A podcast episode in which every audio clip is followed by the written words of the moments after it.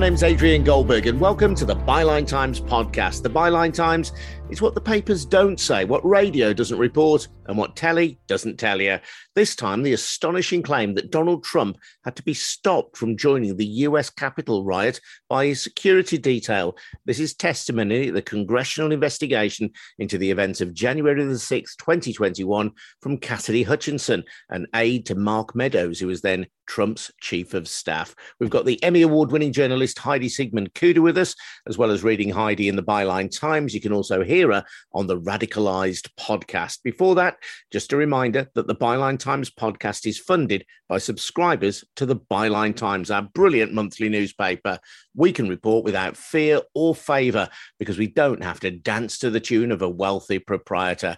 Our funding comes from ordinary readers taking out subscriptions to the Byline Times. So please subscribe if you can. Just head over to our website, bylinetimes.com. That's bylinetimes.com. And if you've already taken out a subscription, thank you. Let's get a word then with Heidi Siegmund Cuda. This is an astonishing claim, Heidi. The idea that the president of the United States, as he then was, had to be restrained from joining a riot at a building at the heart of government.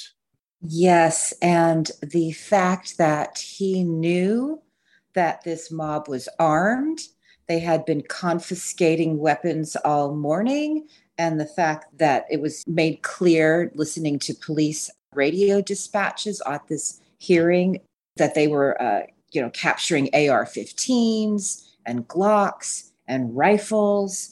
And um, I don't know if your friends in the UK understand that they held an emergency hearing because a White House aide for Chief of Staff Mark Meadows testified.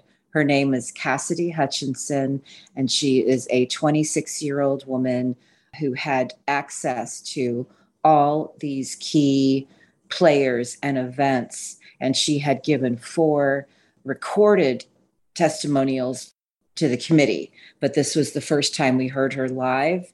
And it was absolutely, unbelievably devastating for Trump and his allies. And it's also quite shocking for our country. I mean, we don't have a historical precedent like this. We don't have a president who knows that there is a an armed mob marching to the Capitol who wants to actually stoke further fear.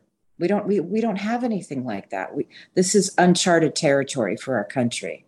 Absolutely. I think it's worth saying at this point that Trump has denied Cassidy Hutchinson's evidence and just want to place that on the record. But let's take a take a little walk through the allegations in detail. The suggestion that he actually tried to grab the steering wheel of the presidential car on January the 6th and use the phrase, I'm the effing president.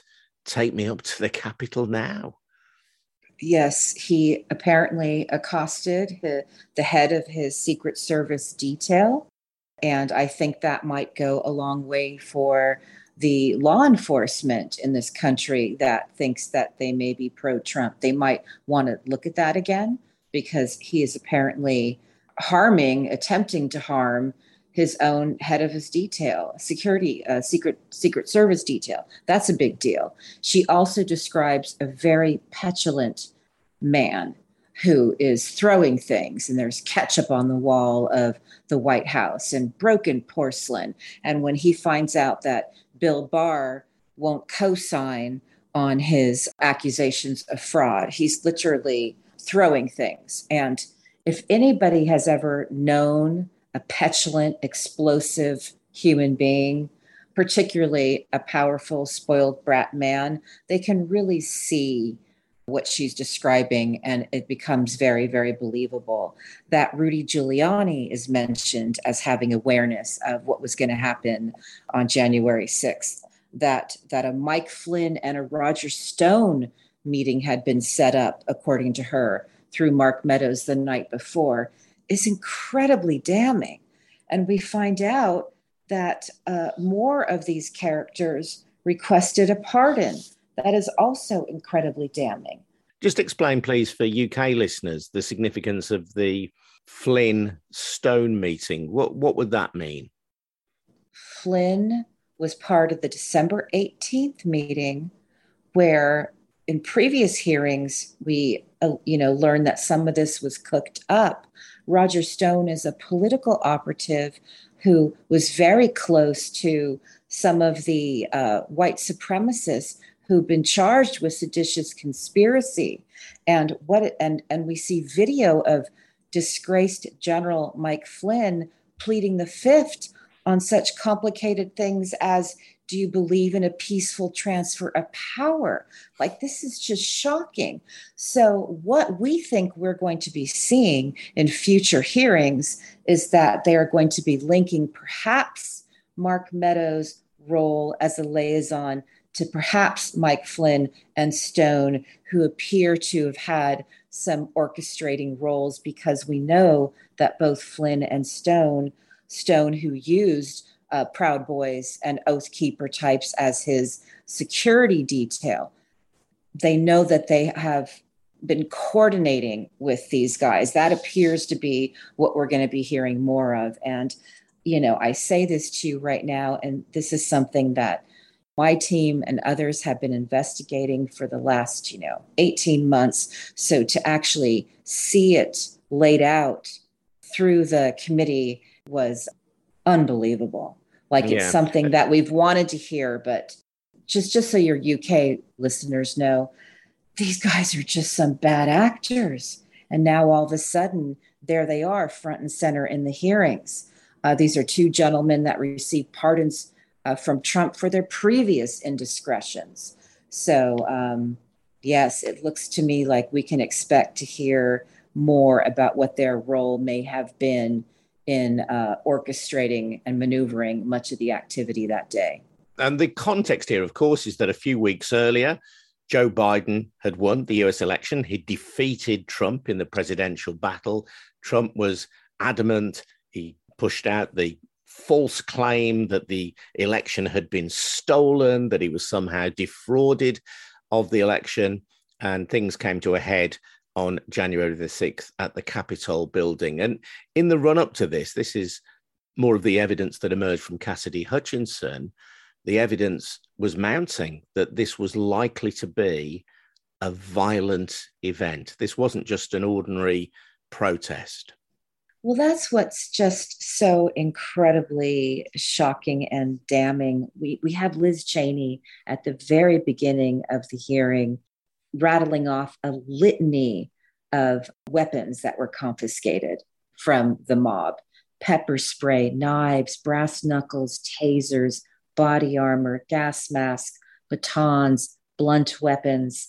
And those are just the people who actually were cleared to go see the president speak before the insurrection started. That's what happened when people went through metal detectors. Trump, in his very reality TV way, looks and sees that the crowd isn't very big. And of course, everything about Trump is optics and how is it going to play on camera. So he's furious because it's a very thin crowd, because a lot of the mob did not want to give up their weaponry, as we came to find out. So he wanted to get rid of the metal detectors so more people could hear him speak. And we know the speech was essentially a very mob like marching order. You know, I'm going to go march with you. I'm going to go correct this wrong with you. And all these people did just that.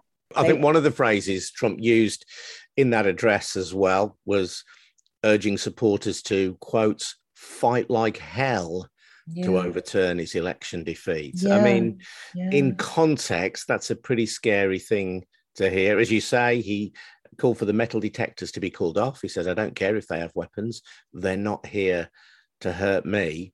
That was mind blowing that yeah. they're not here to hurt me. So, what he's saying is he's aware that they're here to hurt others, obviously, potentially his vice president, but that they're not here to hurt me. That to me was one of the most shocking lines of the whole thing.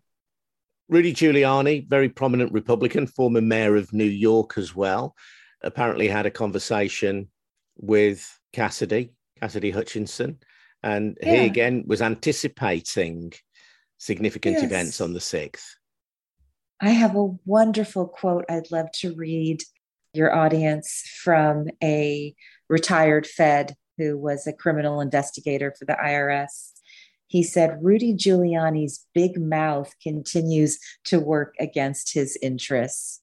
And why that amuses me so much is that this particular ex federal agent used to work with Rudy Giuliani in the 80s, and he said he was nothing short of brilliant. He said he had just had such a great mind. And I've repeatedly asked my friend, his name is Martin Scheel, what happened to him. And he just feels he got a taste of the high life became mobbed up himself and really thought that he was above the law, like many of these people that kind of uh, are Trump's sycophants. But I just love that line Rudy Giuliani's big mouth.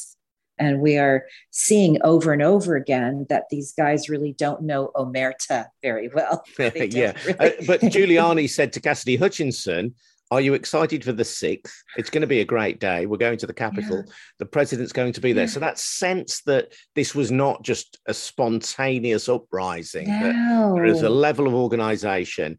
And Cassidy Hutchinson's boss, Mark Meadows, was obviously fearful of what might happen. Well, what's interesting about Giuliani is in that statement, he stated foreknowledge.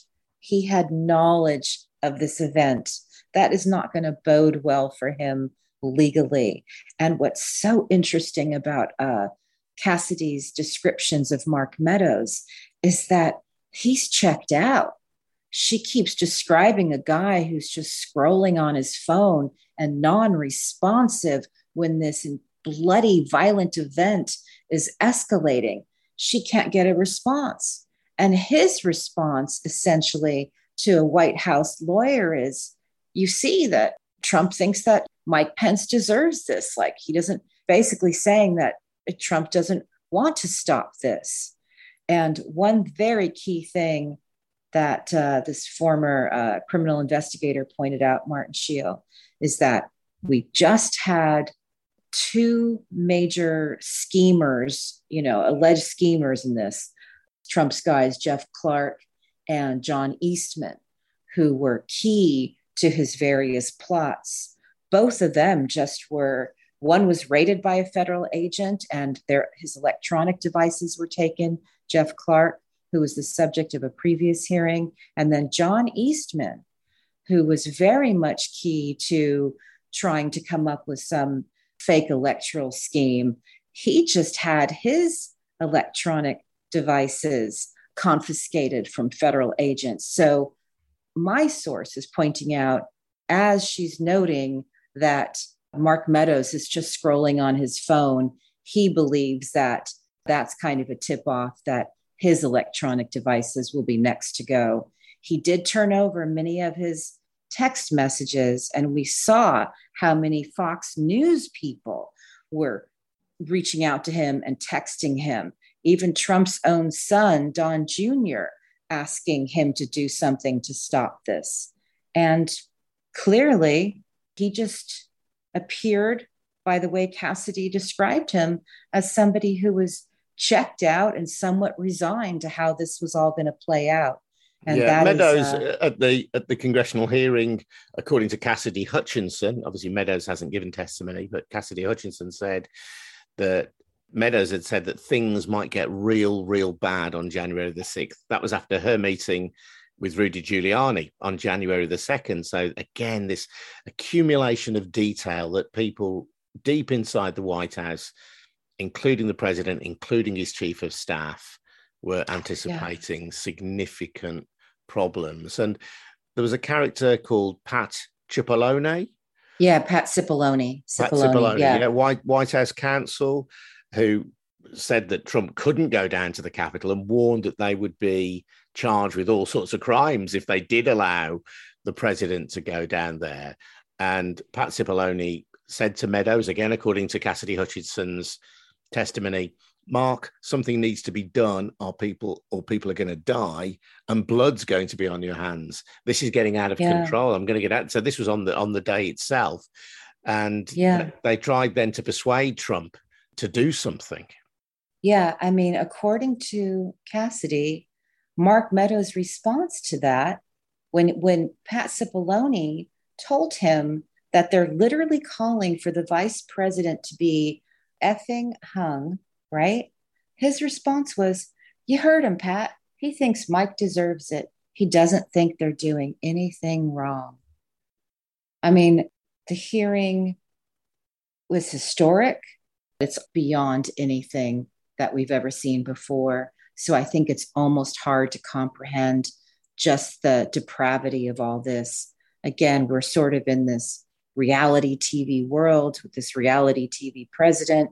He will come out with his propaganda talking points. They're already hearsay is already t- uh, trending on Twitter. The GOP's big get back is saying that, you know, this is all hearsay. No, this is a woman who was there and she's reciting what she saw and what she heard. That's not hearsay. This is literally uh, an eyewitness having the courage to tell us how things went down. And and all I know is when I look at this young, lovely woman, soft spoken, poised, very bright, I think to myself, where has the Democratic Party gone wrong?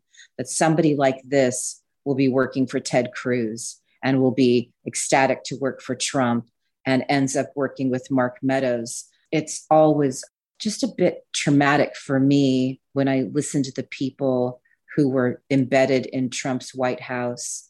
There's a part of me that's like, they help normalize this monster.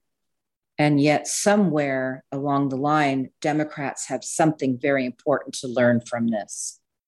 One disturbing piece of testimony, actually coming from the committee's vice chair, Liz Cheney, and perhaps reflecting the incendiary nature of these allegations, was the suggestion that witnesses who have appeared already before the panel had been intimidated. Mm-hmm. Yes, and intimidated in that very gangster mob speak that has been a through line through this hearing. It's very much like some, you know, elongated version of Goodfellas. It's all the the president knows that you're, you know, that you're a friend. It's it's always those words that just kind of make my skin crawl personally because all of it's sort of in the the subtext. Yeah, I think uh, the exact quote was one of the witnesses received a message very much along the lines that you've suggested. He wants me to let you know he's thinking about you. He knows you're loyal. and yeah. it's the kind of thing. Yeah. if, if, Tony Soprano yeah. had sent you that yes. message, you kind of, yeah, yes. okay, I know, I know what's going yes. on. yes what, what's going on is that there could be cement boots in some of these guys' future. I mean, you know, I I don't I, I don't, you know, I've said this before, I don't acknowledge the GOP as anything like what the GOP might have been historically. It is now a party of insurrectionists. We already know how many people ask for pardons from Trump because I believe that they know that what they're doing is illegal. And when we talk about the big lie, I've said this before, we're just talking about corruption and cover for corruption. So I don't know. Uh, I don't know what, what more it's going to take, but they are doing a masterful job of walking people through the facts, pulling out key Republican witnesses, which I just don't see how it can't be devastating to Donald Trump, but perhaps he just doesn't believe in reality. He's given no indication of it. Again, to repeat, Trump has denied that what Cassidy Hutchinson has said is true. The amount of damning evidence building up against him in what has been, as you say, a pretty masterfully controlled and presented series of hearings might suggest that your prediction when we first started talking about this that Trump could be prosecuted may actually come true? Well, that is one of the things that we think is very, very possible. It's absolutely stunning that uh, we see that he had knowledge that these people who showed up at the Capitol that day were armed. And that really does put him in the crosshairs of potential seditious conspiracy charges he had knowledge that they were armed and he directed them to march down to the Capitol. And, you know, that is what we call, uh, you know, instigating an insurrection. So I don't see how that can't be damning for him. Our mutual friend, journalist and author Paul Mason, he wrote How to Stop Fascism. He had one of my favorite lines in the story that just ran. It was posted in Byline, and it's a recap of what we're talking about. He had a line where he talked about what Biden's response has to be and how essentially it must be fought like Sherman fought the Confederacy. Nothing less would satisfy the meaning of the Constitution. Doesn't matter how many guns are legally held, insurrection is a crime. I love that. Telling Joe Biden to fight this like Sherman fought the Confederacy. I mean, how powerful is that? You can read more on this at bylinetimes.com, where Heidi is a frequent contributor as well. You can also hear her on the Radicalized podcast, and she'll be keeping us up to date with the latest on these congressional hearings. Thank you so much, Heidi. As always, real pleasure to speak to you. I'm Adrian Goldberg. This has been the Byline Times podcast, funded by subscriptions to the Byline Times fighting the good fight, we like to think. If you want to subscribe, and that is how we survive, so please think about doing it. Get over to our website, bylinetimes.com, where you'll find all the details. That's at bylinetimes.com. And please check out as well on your smartphone the Bylines app, which will open up the world of our regional bylines to you as well. Thanks for listening. Thank you very much indeed, Heidi. Thank you. See you next time.